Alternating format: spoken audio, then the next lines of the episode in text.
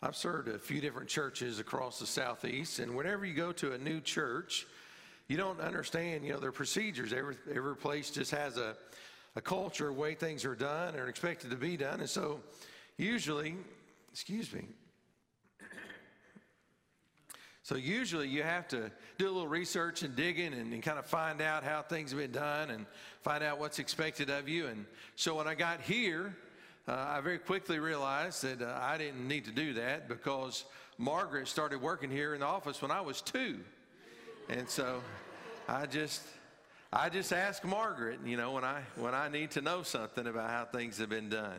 And I just think it's absolutely extraordinary that you've served for 45 years. And uh, just just wanted to add to the church's honor to you earlier. She's a great blessing, great blessing to our church, and as is all the staff. And and uh, when when they serve 45 years, we'll mention them twice in the service as well. I'm I'm sure. I'm sure. Well, today we're in Hebrews chapter 11. We've been obviously working through this series, and unless maybe it's your first Sunday, we've been working through that chapter. And today we look at three people who the Lord has offered up as examples Moses, Joshua, and, and Rahab. All these people involve the nation of Israel coming from Egypt into the promised land. And as we look at their lives, there's actually an awful lot that they have in common. And the reason is living by faith is the same for all of us. God puts us in a different situation, He calls us to different tasks. But the process of pursuing that by faith involves a lot of the same commonalities. It involves trusting God and believing Him. It, involves being obedient to Him because you have faith in Him. And this life of faith and obedience and trust will separate us from people who rebel against the Lord. And that's common to all three of these people that we're looking at today in Hebrews chapter 11, beginning in verse 29. I want to ask you, would you just join me in standing as we read this together? Hebrews chapter 11, beginning at verse 29.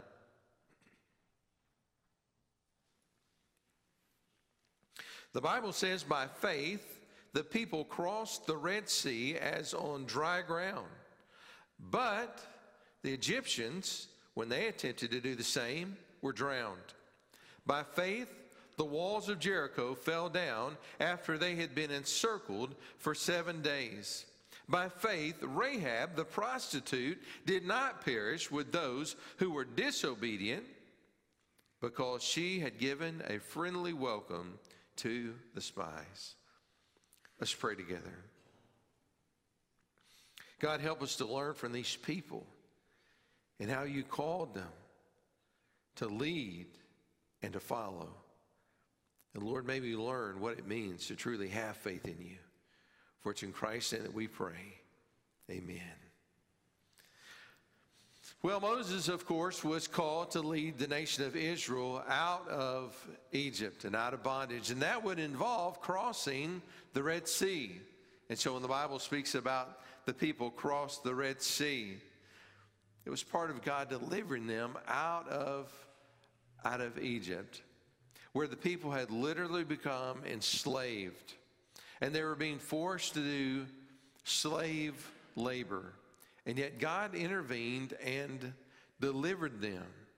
And that's one of the things that faith will do. Faith will allow you to be delivered by God. So, what happens? Uh, God sends plagues which convinced Pharaoh to let the people go.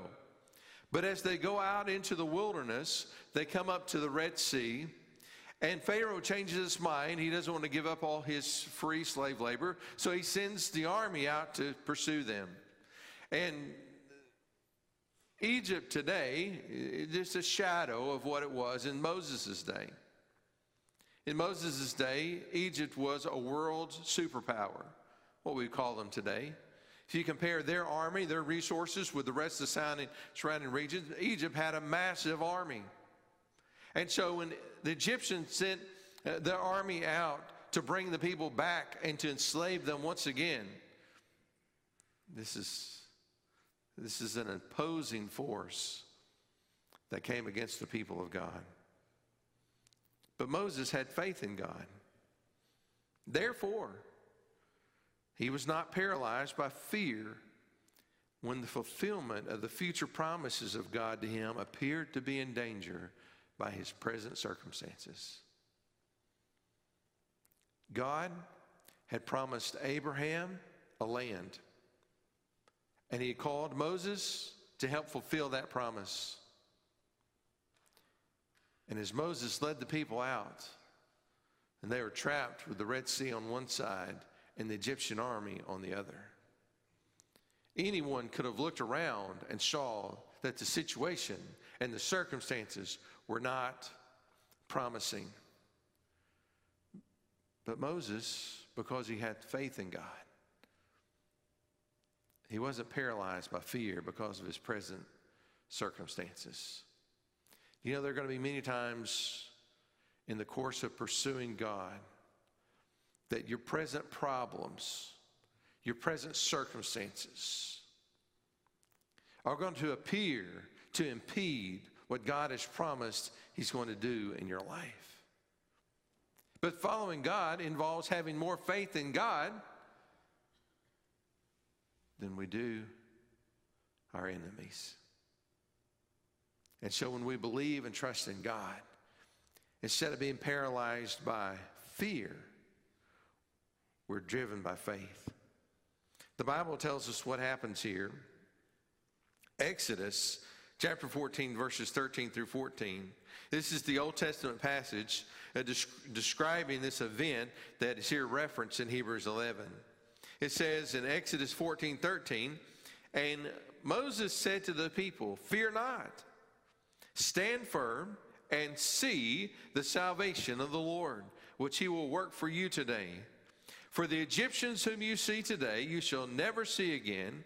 The Lord will fight for you, and you have only to be silent. Well, what does this mean for us today? Does it mean that whenever there's a problem, whenever there's a challenge, we can say, well, we don't need to do anything. The Lord is going to fix this for us. Well, no, that's certainly not the case. Because, one, that problem may be the very means that God is going to use to get you to where He needs you to be. The reason that Moses knew that God was going to intervene was because Moses knew that God had called him to lead the people into the promised land. So when he was he was surrounded with the Red Sea on one side and the Egyptian army on the other. Moses knew that God would make a way because he was right in the middle of God's will for his life in obedience, doing what God had called him to do. And so he believed in the promises of God. And so, therefore, he could say, Fear not, stand firm, and see the salvation of the Lord. So Moses was not paralyzed by fear when his circumstances appeared to contradict God's promises because he had faith in God. There's a second thing to see here Moses had faith in God, and therefore he did what God told him to do. You can't separate faith from obedience. It's faith that drives us to obedience, and it's obedience that's a demonstration of our faith. When we truly believe and trust in God, it leads to action. All faith is this way. Uh, have you got to the point in your life that you have a pillbox yet? Yeah. I finally got there this year. I, broke, I, I resisted it for a long time. But when it got to the point that I had a whole basket full of prescription bottles, I realized that I was going to need a pillbox to keep all that, all that straight. So sometimes my wife will ask me what I'm taking, and I don't know what I'm taking. I just go to the doctor, and the doctor said, You need this for your blood pressure, and you need this for this, and, and so on and so forth. And so I know that he went to medical school. I know that he's helped a lot of people in the community. And so I trust him. I don't think he has perfect knowledge, but I think he knows a lot more about this than, than I do. Now, I could say, Doc, I don't really think high blood pressure is a big deal. I think I'm going to be the exception. I don't think I'm going to have a stroke or heart attack. I don't really need to take anything. That's kind of what I tell him when he tells me I need to eat better. But anyway, I do take the medicine. I do take the medicine. Because when you believe something that leads to action, and when you believe God has called you to do something, and that He will equip you to do it, and that He will enable you to do it, and that He will work out whatever obstacles that stands in the way of you doing the thing that He's called you to do that will drive you to obedience. And so this is the case with, with Moses. In Exodus chapter 14, it says, The Lord said to Moses, Why do you cry out to me? Tell the people of Israel to go forward. Now, that might not make a lot of sense to you, but when you're staying on the edge of the sea and God says go forward, there, I mean, where, where are you going to go, right? But yet, when you believe God, you just, you just go forward. He said, Lift up your staff and stretch out your hand over the sea and divide it, that the people of Israel may go through the sea on dry ground. So, this is what God told Moses to do. Verse 21, look at what he did. Then Moses stretched out his hand over the sea, and the Lord drove the sea back by a strong east wind all night, and made the sea dry land, and the waters were divided. And the people of Israel went into the midst of the sea on dry ground, the waters being a wall to them on their right hand and on their left. Now, for some reason, this is one of these passages that people over the past several uh, generations in particular have picked on and struggle to, to believe this. And I don't even know why this, of all passages, is a challenge for some people. If you look at December 10th and see what the wind did when it came through our state and it tore apart factories, leveling them to the ground, entire houses disappear, wind is a powerful thing. I don't know why we would struggle to think that God could send a wind all night to dry the, the, uh, to drive the water back and to dry the ground. It's, it's really not even a big miracle.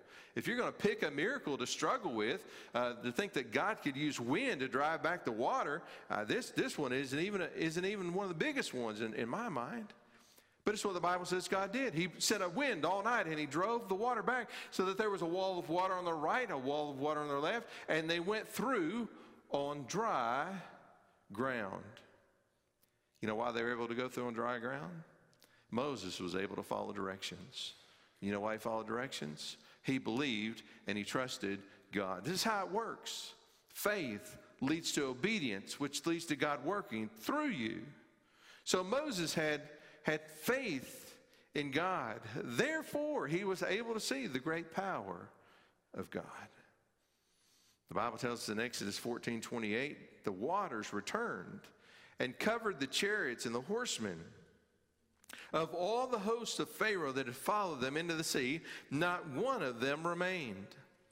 But the people of Israel walked on dry ground through the sea, the waters being a wall to them on their right hand and on their left. Thus the Lord saved Israel that day from the hand of the Egyptians, and Israel saw the Egyptians dead on the seashore.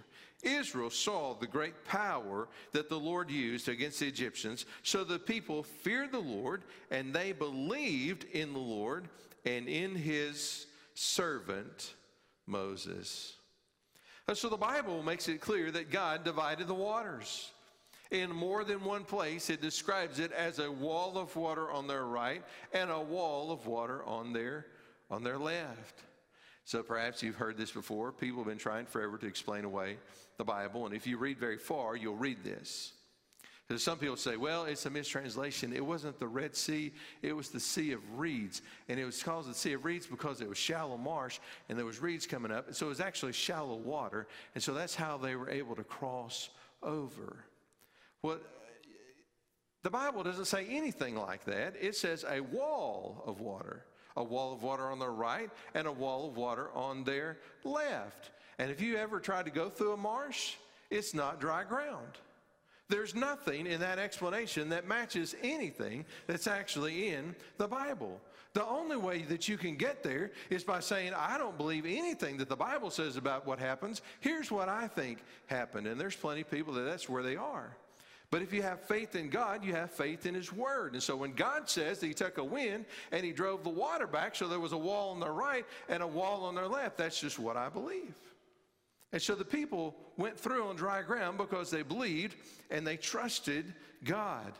And crossing that sea was a crucial step in leaving Egypt and getting toward the promised land. The Bible tells us about another man who was there that day, by the way. His name was Joshua. Listen to what the Bible says in verse 30. It says, By faith, the walls of Jericho fell down after they had been encircled for seven days. You know, faith will allow you to experience the victory of God. That's what happened with Joshua. He was the one that was leading the nation of Israel when this happened. Joshua was a leader among his people. And so Moses led them out of Egypt and over to the edge of the promised land, and they decided to, from each of the 12 tribes, they would pick someone who was a leader who would go in and spy out the land. And, and Joshua was one of these people that was chosen. Joshua was chosen by his tribe. So he was highly respected by all his people. And so they said, Well, we're going to send in Joshua. And so 12 spies went in, one from each of the tribes, and looked at the promised land, the land that God had said was going to be theirs. And when they got there, they found that it was very prosperous, just like God had said it would be. But they also found that it was very populated. And they saw fortified cities. And they saw people of great size and strength. And they looked, 10 of them looked at their present circumstances and they were paralyzed by fear. And so they go back to the people and they said, We can't take it. There's just too many of them. And the walls are too big. And, and, and we even saw giants there, they said. We saw ma- massive people. We can't, we can't take it. Joshua, by contrast, Joshua had faith in God. Therefore, he was not paralyzed by fear when the fulfillment of the future promises of God to him appeared to be in danger by his present circumstances. Same as Moses. Different challenge, same response. So the Bible tells us in Numbers chapter 14, it says, And Joshua the son of Nun and Caleb the son of Jephunneh. So, so out of 12 spies, two believed and trusted in God. The other 10 said, We can't do it. There's too many of them. Their cities are too big. The walls are too high. We can't do it. But Joshua and Caleb, who were among those who had spied out the land, tore their clothes and said to all the congregation of the people of Israel, The land which we passed through to spy it is an exceedingly good land. Now listen to this. If the Lord delights in us, he will bring us into this land and give it to us. You notice what they said?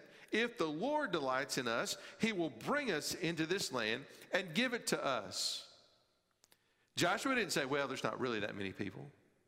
The, the walls really aren't that high. He didn't say any of that. On the day when Moses was, was surrounded by the Red Sea and the Egyptian army, he didn't say to the people, well, the Egyptian army, they're really not much. We don't need to worry about them. He never tried to minimize the real threat. They just put their faith in God because they believed that He was bigger than their problem. So Joshua saw the same cities, he saw the same people, but he came back and he said, If the Lord delights in us, He will bring us into this land and give it to us. That's what faith looks like. And so Joshua had faith in God. Therefore, he believed God would give him Jericho. And that's exactly what happened. The people didn't take Jericho, God just gave it to them. They went into this city that had massive walls, they're heavily fortified. And God said, I just want you to go around the city And so this went on until God said on a certain day, He said, I want you to go around the city seven times. And on the seventh time, blow the trumpets, give a shout. Joshua 6:16 describes what happens here. It says, And at the seventh time, when the priests had blown the trumpets, Joshua said to the people, Shout, for the Lord has given you the city. Joshua believed in God. He didn't have any reason looking at those massive fortified walls to think that the unarmed nation of Israel could take it, other than that God would give it to them. That's what faith looks like. So Joshua had faith in God. Therefore, he did what God told him to do.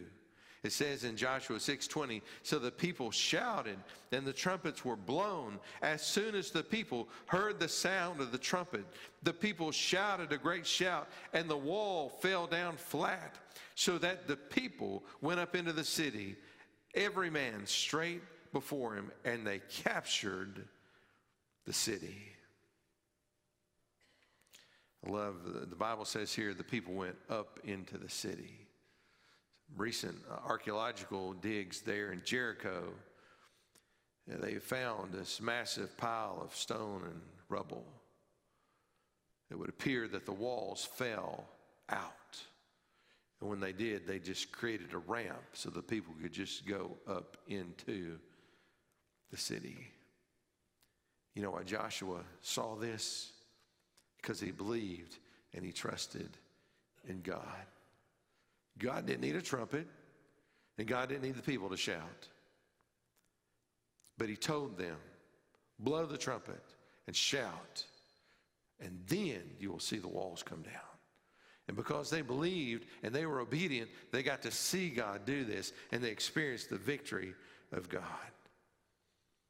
There was a woman in that city who was saved, and her name was Rahab.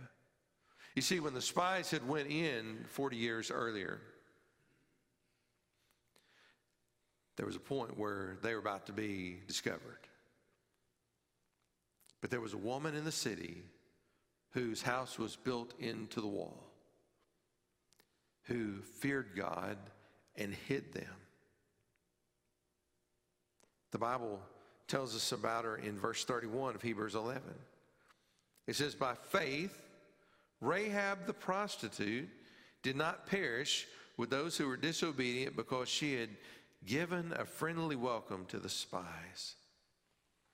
Now, the Bible tells us here about this woman, Rahab. Uh, first, she was a Gentile. She's not a descendant of Abraham, she's not an heir to the promise.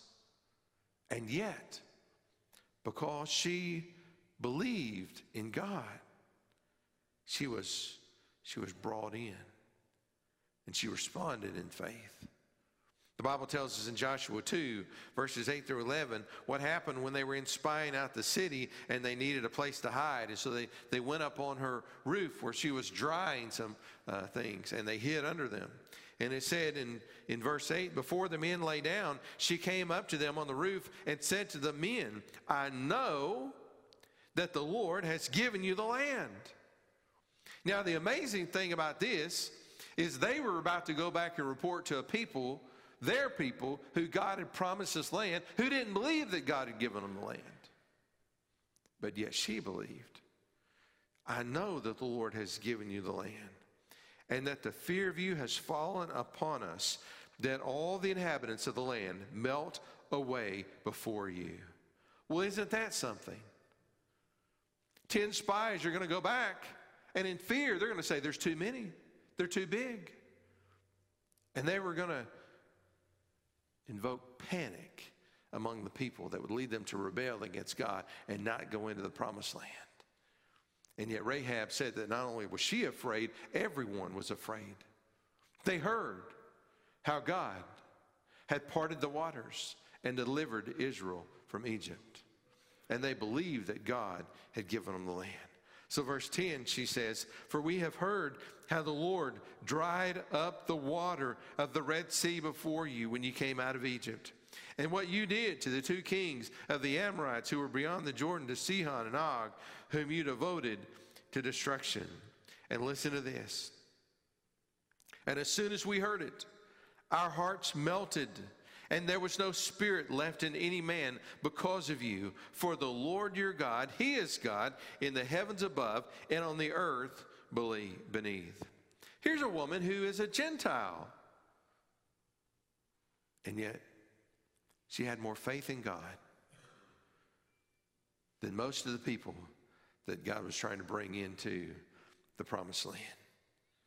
And so, therefore, she hid the spies and she asked them to have mercy. And so they did. Joshua told her to put a red cord as a, as a sign of where she was, to bring all her family in, and he would protect her when they took the city. And so Rahab was spared when the Lord gave Jericho to Joshua because she feared God. But not only was she spared, God would bring her into the nation of Israel and she would become part of the lineage of King David, who would become part of the lineage of Jesus Christ. So that in Matthew chapter 1, the first gospel in the New Testament, as it gave the lineage of Jesus, here's what it says and Salmon, the father of Boaz, by Rahab. That's the same Rahab that we're talking about. The Gentile, prostitute, who feared God because she saw what God did and put her faith in him. And Boaz, the father of Obed by Ruth, and Obed, the father of Jesse, and Jesse, the father of David, the king. God brought this woman in to his plan for eternal redemption because she believed and trusted in him. Do you know that everything that God was doing through Moses, through Joshua, and through Rahab was to prepare a way for us to receive his promises? the promised land was not just about a, a piece of ground, it was about God preparing a place for his people and promising that it would be delivered. And his people living by faith, believing that this was real, believing that this was certain, and then living accordingly. You see, when Jesus, Jesus, who would be a descendant of, of Rahab, when Jesus came, he came to make it possible for us to have the promised land, that place that today we call heaven. You see, when Jesus Christ came and he died on the cross, he did something that you and I cannot do for ourselves. He offered himself a perfect, sinless sacrifice. Jesus, who had never done a wrong thing, never had a wrong thought or motive, offered himself. And when Jesus Christ offered himself on the cross, he made it possible for what he did to be applied to us. Because that payment didn't need to be applied to his sin, for he had no sin. And yet, God demonstrated his love for you in this way that he sent his son to die. When the people were living in slavery in Egypt, God had not forgotten them, and he raised up Moses to lead them out. When the people needed a fearless leader who would take them in to take the promised land, he called up Joshua. And Joshua, by faith, led the people in. When the spies needed somewhere to hide,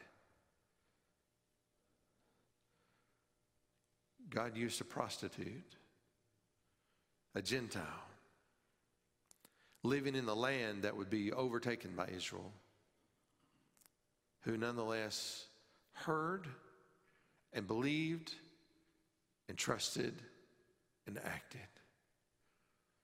And each of these things were just milestones along the way in God's plan of salvation for you. That is, He would bring His people in and He would raise up prophets who would prepare them. He would send His own Son to die in our place. And so today, just like Rahab, who was not part of God's people, but because she believed and trusted, was brought into God's family, you too can be brought into God's family. The Bible says that to everyone who believes, we can be adopted into God's family. We can have the hope of eternal life. Not because of what we've done, but because of what God has done for us. And we receive this by faith, by believing and trusting in God. So if you've never received this gift that God offers,